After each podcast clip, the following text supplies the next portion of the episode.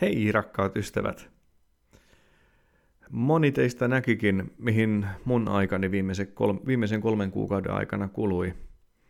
Mä en ollut studiossani nauhoittamassa uutta jaksoa. Aiheita olisi ollut kyllä ja on, mistä aion nyt puhua.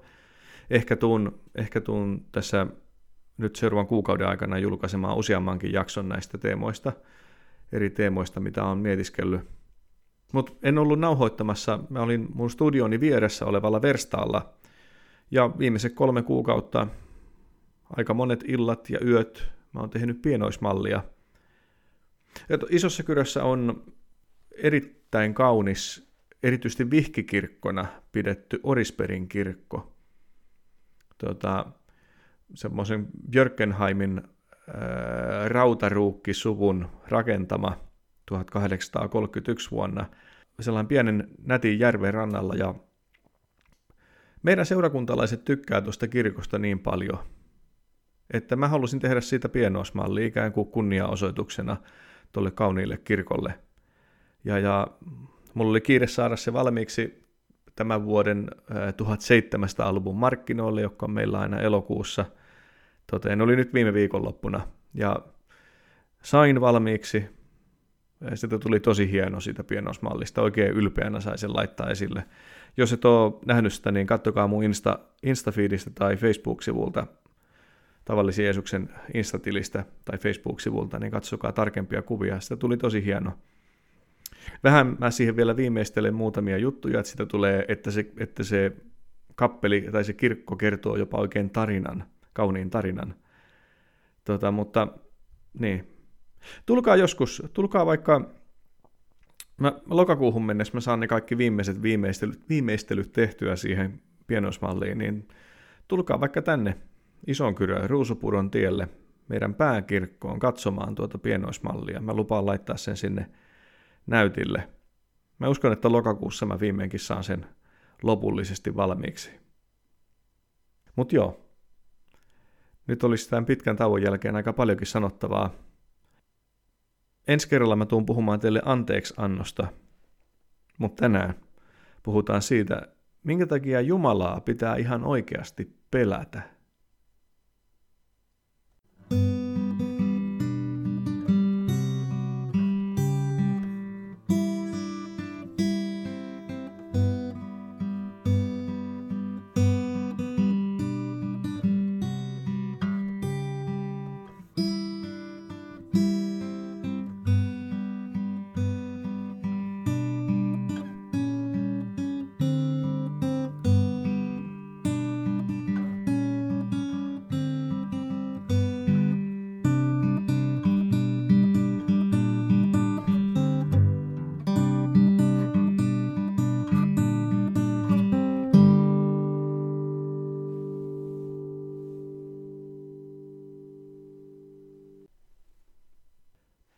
Luterilaisen uskon isä, Martti Luther, tämä aito saksalainen Martti siis, hän teki meidän kirkolle ensimmäisen katekismuksen, tai itse asiassa kaksi eri versiota katekismuksesta. Katekismus on siis tämmöinen uskonopin selitys. Se, kertaa uskon tällaiset keskeisimmät ajatukset, opit.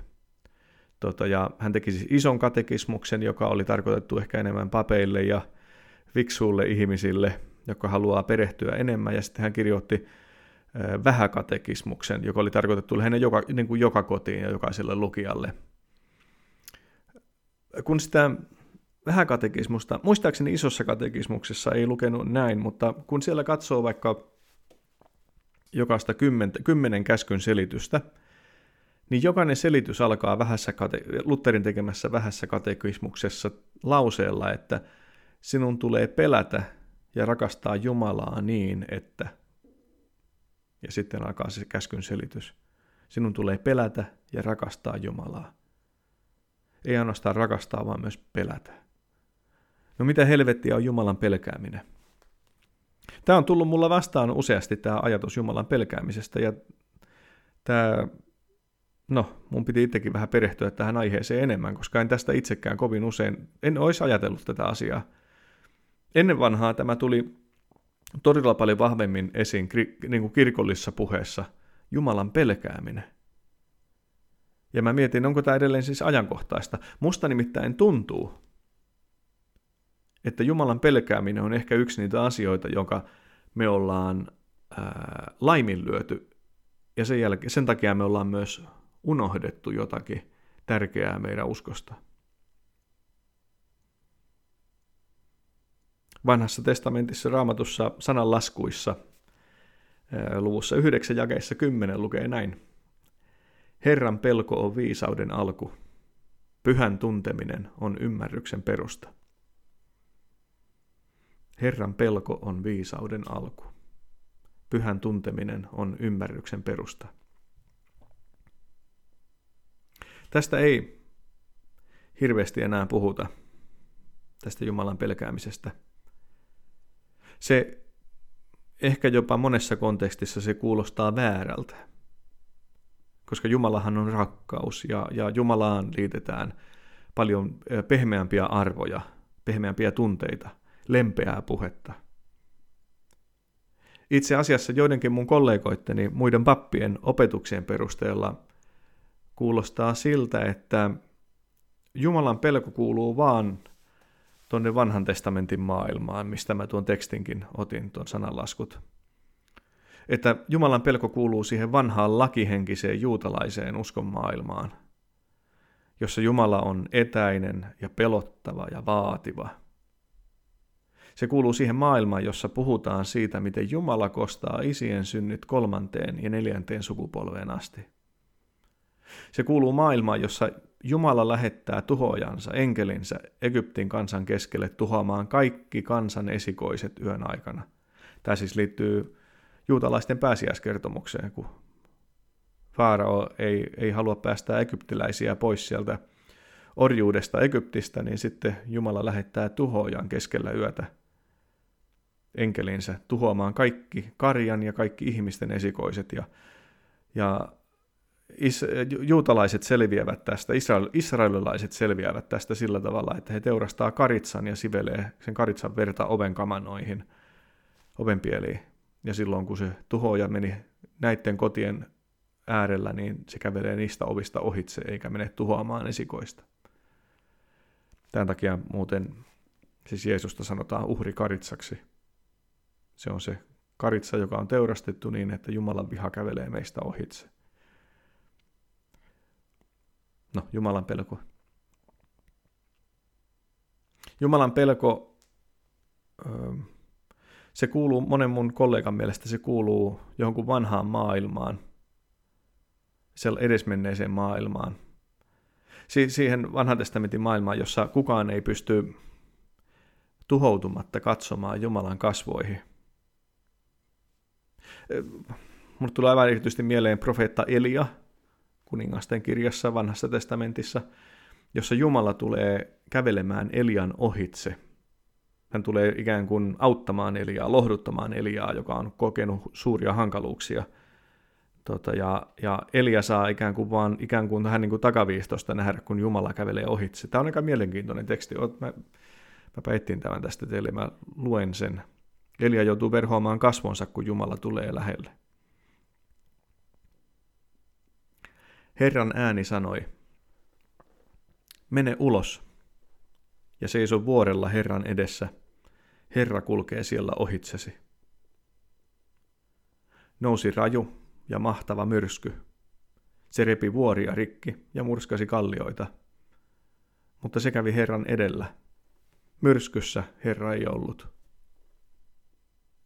Myrskyn jälkeen tuli maanjäristys, mutta Herra ei ollut maanjäristyksessä. Maanjäristystä seurasi tulen lieska, mutta Herra ei ollut tulessakaan. Tulen jälkeen kuului hiljaista huminaa. Kun Elia kuuli sen, hän peitti kasvonsa viitallaan, meni ulos ja jäi seisomaan luolan suulle. Ääni sanoi hänelle, miksi olet täällä, Elia?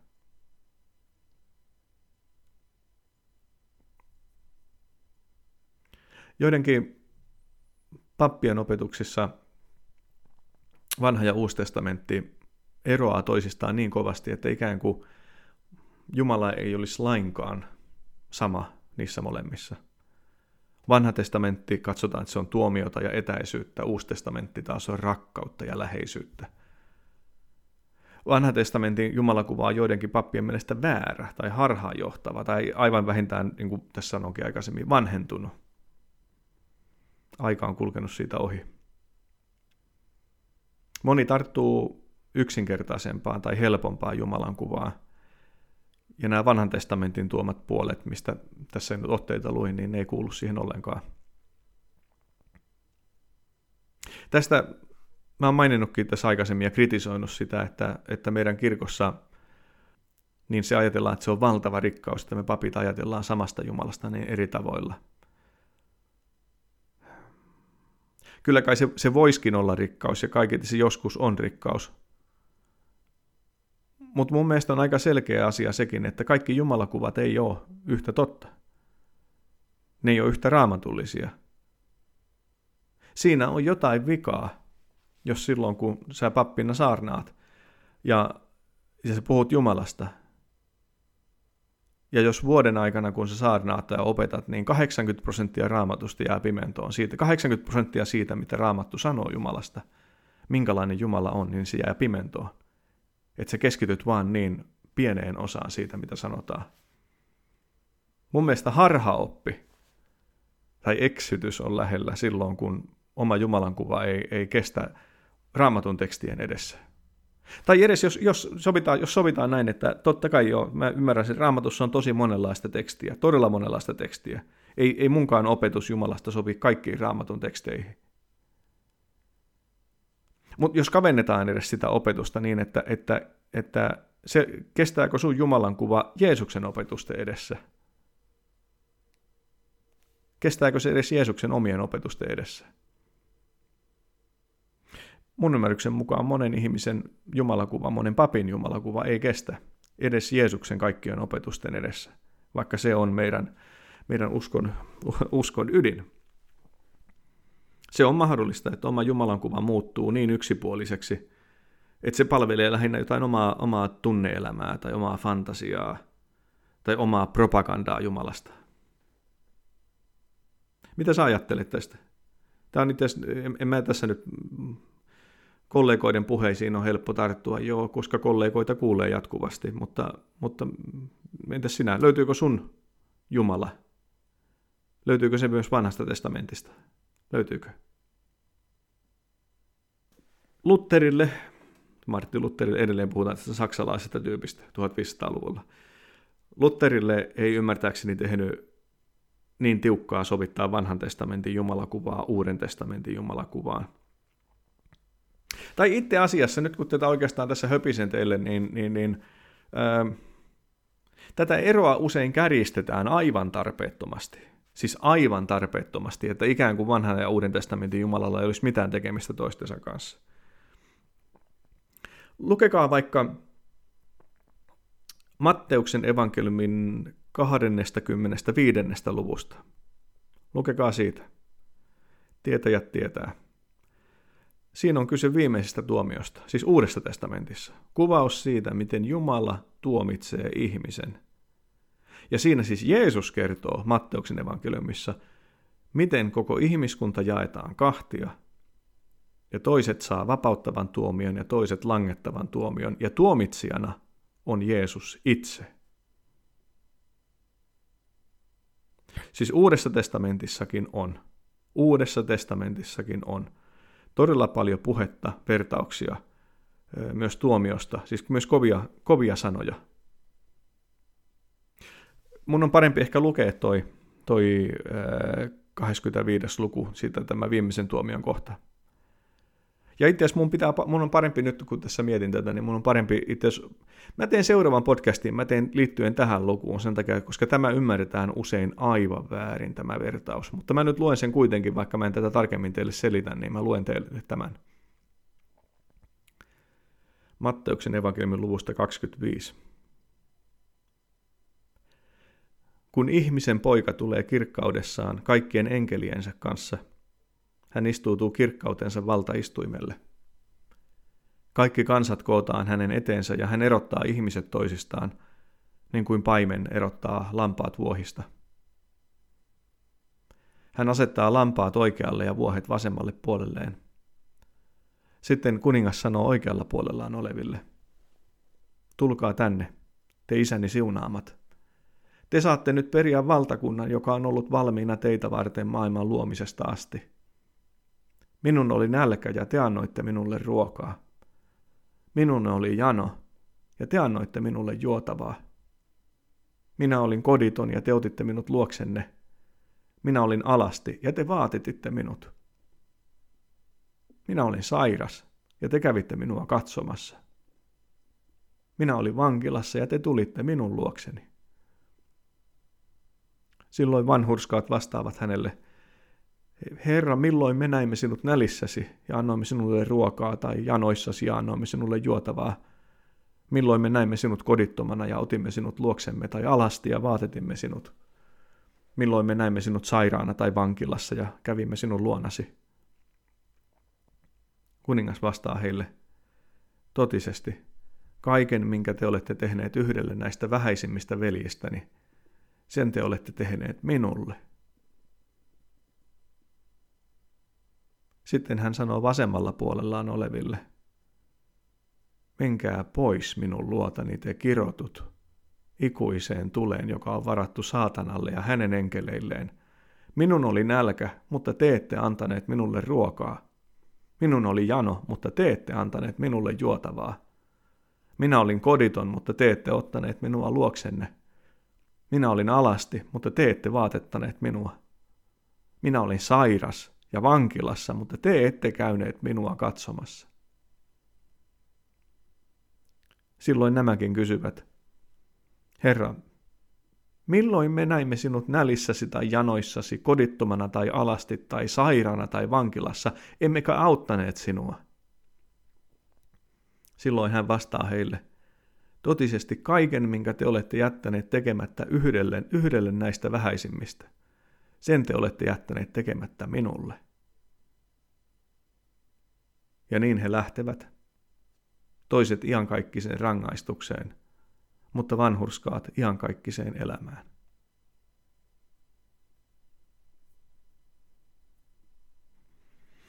Eikö se ole hurja teksti? Voi hitto, eikö se ole hurja? Ainakin mulla menee ihan ytimeen tämä sydämeen. Miksi Martti Luther puhuu Jumalan pelkäämisestä? No hän varmasti ymmärsi, että sekä vanhassa että uudessa testamentissa Jumala on se sama Jumala, vaikka niissä on hieman eri painotuksia. Sekä vanha testamentti että uusi testamentti, molemmissa, Jumala tuomitsee ihmisen. Jumala asettaa ihmisen vastaamaan teoistaan. Ja tässä mennään, tässä mennään lähemmäs meidän uskon keskeisintä oppia kolmiyhteisestä Jumalasta. Meidän Jumala on samaan aikaan se rinnalla kulkeva ja syntien vuoksi kuoleva Kristus. Ja samaan aikaan hän on se kirkkauden kuningas, pyhä, oikeudenmukainen, kaikkivaltias ja myös pelottava. Alku ja loppu.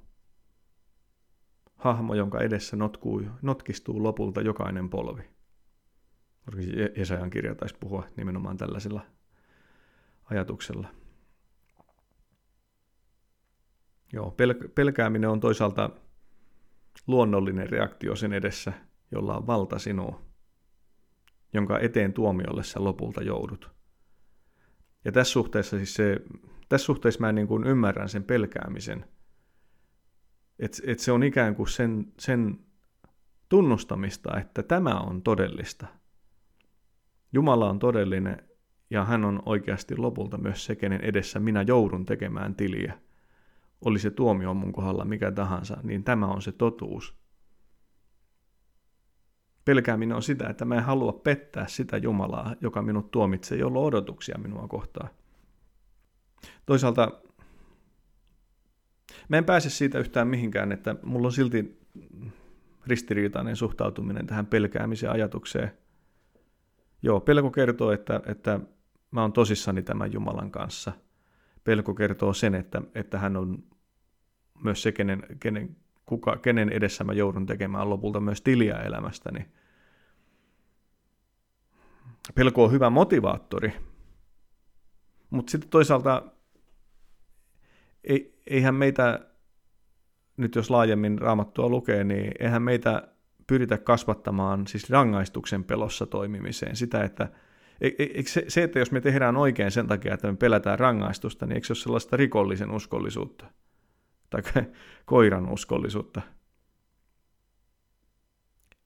Eikö kristinuskossa pyritä pikemminkin kasvattaa siihen, että, me, että meissä syntyy aito halu aktiivisesti tehdä hyvää? Sitä kutsutaan enemmän semmoiseksi aikuiseksi uskoksi. Ei pelossa, vaan siinä, että me, me tunnetaan Jumala ja hänen toiveensa, odotuksensa ja me pyritään, me halutaan tehdä hyvin. Näin se kai pitäisi olla. Mutta no jo, taas to, mä soudan ja huopaan edes takaisin. Toisaalta, kun omaa sieluani tässä raaputan hieman syvemmälle, niin Mä luulen olevani jotenkin ikään kuin kohtalaisen hyvä kristitty, mutta tosiasiassa mä kyllä huomaan sen. Se on, se on tosi pienen kerroksen alla mun ihon, ihon alla, niin se, että niin kuin kyllä mua ohjaa myös kiinni jäämisen ja rangaistuksen pelko joissakin asioissa. Tunnistatko sitä itsestäsi? Millä nettisivulla sinä vierailisit, jos, jos et pelkäisi jääväsi kiinni? Kai pelollekin jonkunlainen tarve on. Pelolle se ainakin muistuttaa siitä, että pitää taistella oikean suunnan puolesta. No, toisaalta tuossa Matteuksen evankeliumin viimeisen tuomion kertomuksessa. Toiset sai vapauttavan tuomio. Mä kerron tuosta myöhemmin tarkemmin ensi podcastissa. Sulla on oikeus kristittynä odottaa vapauttavaa tuomiota. Siinä mielessä oo rohkealla mielellä Jumala edessä.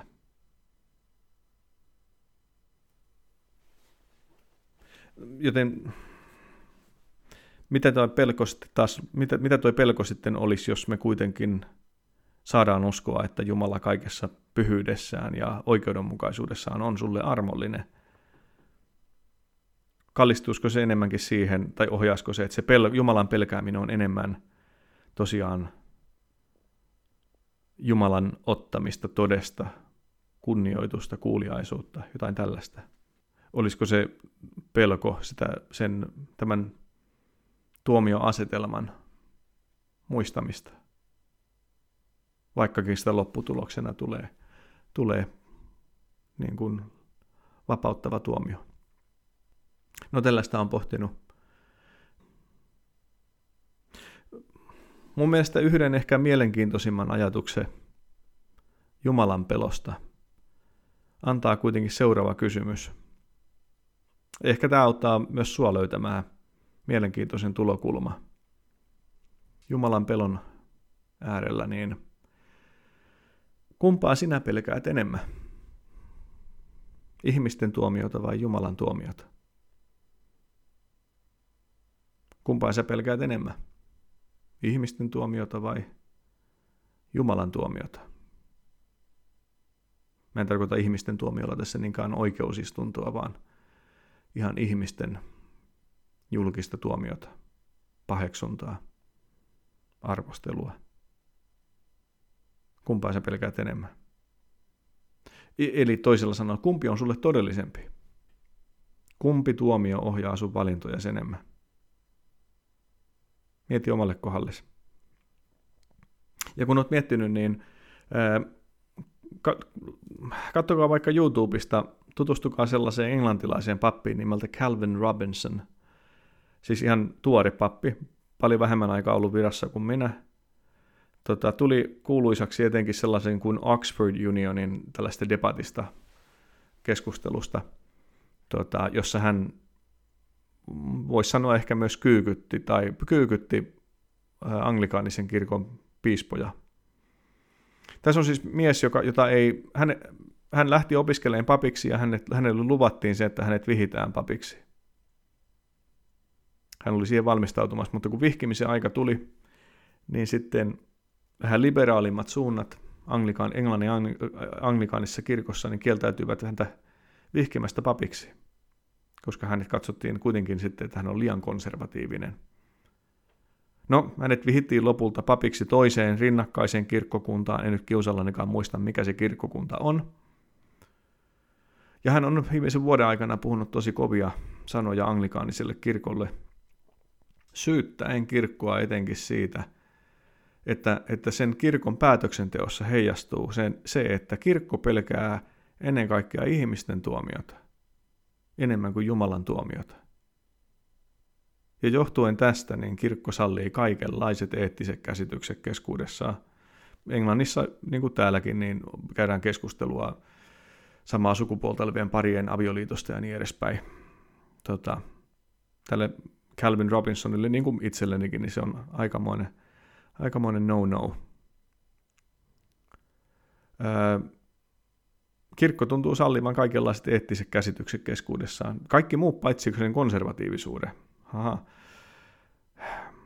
Tämä ei ole kovin kaukana Tämä ei ole kovin kaukana myöskään meidän luterilaisen kirkon näistä virtauksista ja kysymyksistä. Tämä, tämä mistä hänkin puhuu. Tämän, tämän vuoksi mä joitain jaksoja sitten mä kyselin, mä kyselin sen perään, että milloin viimeeksi meidän oma kirkko, milloin viimeksi meidän luterilainen kirkko Suomessa niin on ollut semmoinen vastakulttuurinen liike, joka olisi ajanut jotakin, mitä meidän ympäröivä yhteiskunta ei kannata. Milloin viimeksi meidän toiminnasta olisi heijastunut se, että me pelätään enemmän Jumalan tuomiota kuin ihmisten tuomiota. Ei ainakaan mun aikuisuuteni aikana, milloin on yhtään mitään mistään ymmärtänyt. En ole nähnyt tätä. Luin kesällä, olisiko sanalehdessä, nyt mä en ihan muista, tämä amatööri taas radion ääressä, kun ei, ei ota lähteitä kunnolla selville. Meidän arkkipiispa Tapio Luomaa oli haastateltu ja oli tehty lehtijuttu siitä ää, kaiketi sanalehdessä. Ja, ja siinä se Tapio Luomahan on tehnyt muutoksen omassa ajattelussaan siitä, että hän oli aikaisemmin hyvin vahvasti perinteisen kristillisen avioliittokäsityksen puolesta, ja nyt hän on sitten muuttunut siihen, että hän on, hän on ihan ok sen kanssa, että samaa sukupuolta olevia pareja voitaisiin vihkiä kirkossa. Tota, ja hän siinä lehtihaastattelussa, siinä kirjoitettiin siitä, että, että se on häneltä, jos mä nyt niin kuin oikein ymmärsin, niin se on enemmän pragmaattinen ratkaisu, joka tähtää siihen, että saadaan ihmiset pysymään kirkon jäseninä. Eli, keski, eli hän pyrkii keskittyä siihen, mikä toimii ja mikä palvelee suurempien väkijoukkojen tunteita enemmän kuin siihen, että mikä on oikein ja mikä olisi jollain tavalla teologisesti tai raamatullisesti perusteltua. No tämä, nyt on, tämä on yksi kysymys, mutta tämä on, ähm, jos ei tällaisessa isossa huomiota herättävässä kysymyksessä, jos tässä ei pystytä, niin kuin, jos tässä se ratkaisu lopulta löytyy vaan pragmatiikasta, eikä ei teologiasta tai ei raamatusta, siten, siten selittäen, että, että peruskristitty pystyy, saati sitten mun kaltaiseni pappi pystyy sitä ymmärtämään, niin, niin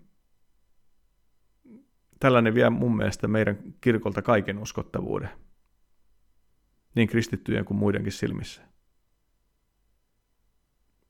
Tällainen kirkoopetus, jossa eettiset ratkaisut heijastaa suurempien kansanjoukkojen mielenliikkeitä – se vie meidän kirkolta kaiken uskottavuuden, mun mielestä. Joo, musta on ilmiselvää, että meiltä puuttuu tervettä Jumalan pelkoa. Eli vähintään siis sitä kunnioit, Jumalan kunnioitusta, arvostusta ja sen todeksi ottamista, sen oikeasti todeksi ottamista, että Jumalan edessä jokainen meistä joutuu tekemään tiliä. Jokainen meistä joutuu vastaamaan niistä lahjoista, mikä meille annettiin, ja jokainen meistä joutuu vastaamaan siihen kysymykseen, että mitä, sillä, mitä niillä lahjoilla tein, mitä mulle annettiin. Kaiken rehellisyyden nimessä, eikä tämä nyt pelkkää tekonöyryyttä ole, mutta mun on itsekin laskettava itsenikin tämä, tämä, tämän vasaran alle. Se, että, että mä en niin kuin, ei Jumala, Jumala ei pelota minua riittävästi. Ja mä, mä huomaan sen siitä, että koska mua puhuttelee tämä ajatus Jumalan pelosta, etenkin ajatellen sitä, että mitä Jumala itse sanoo, että mitä, mitä hän odottaa meiltä ja mitä tulee olemaan noin nämä, mikä, mikä tulee olemaan tämä myös tämä viimeinen, viimeinen tuomio? Mikä tämä asetelma on? Onneksi minäkin saan vapauttavan tuomio, mutta tuomiolle silti joudun. Rakas ystävä.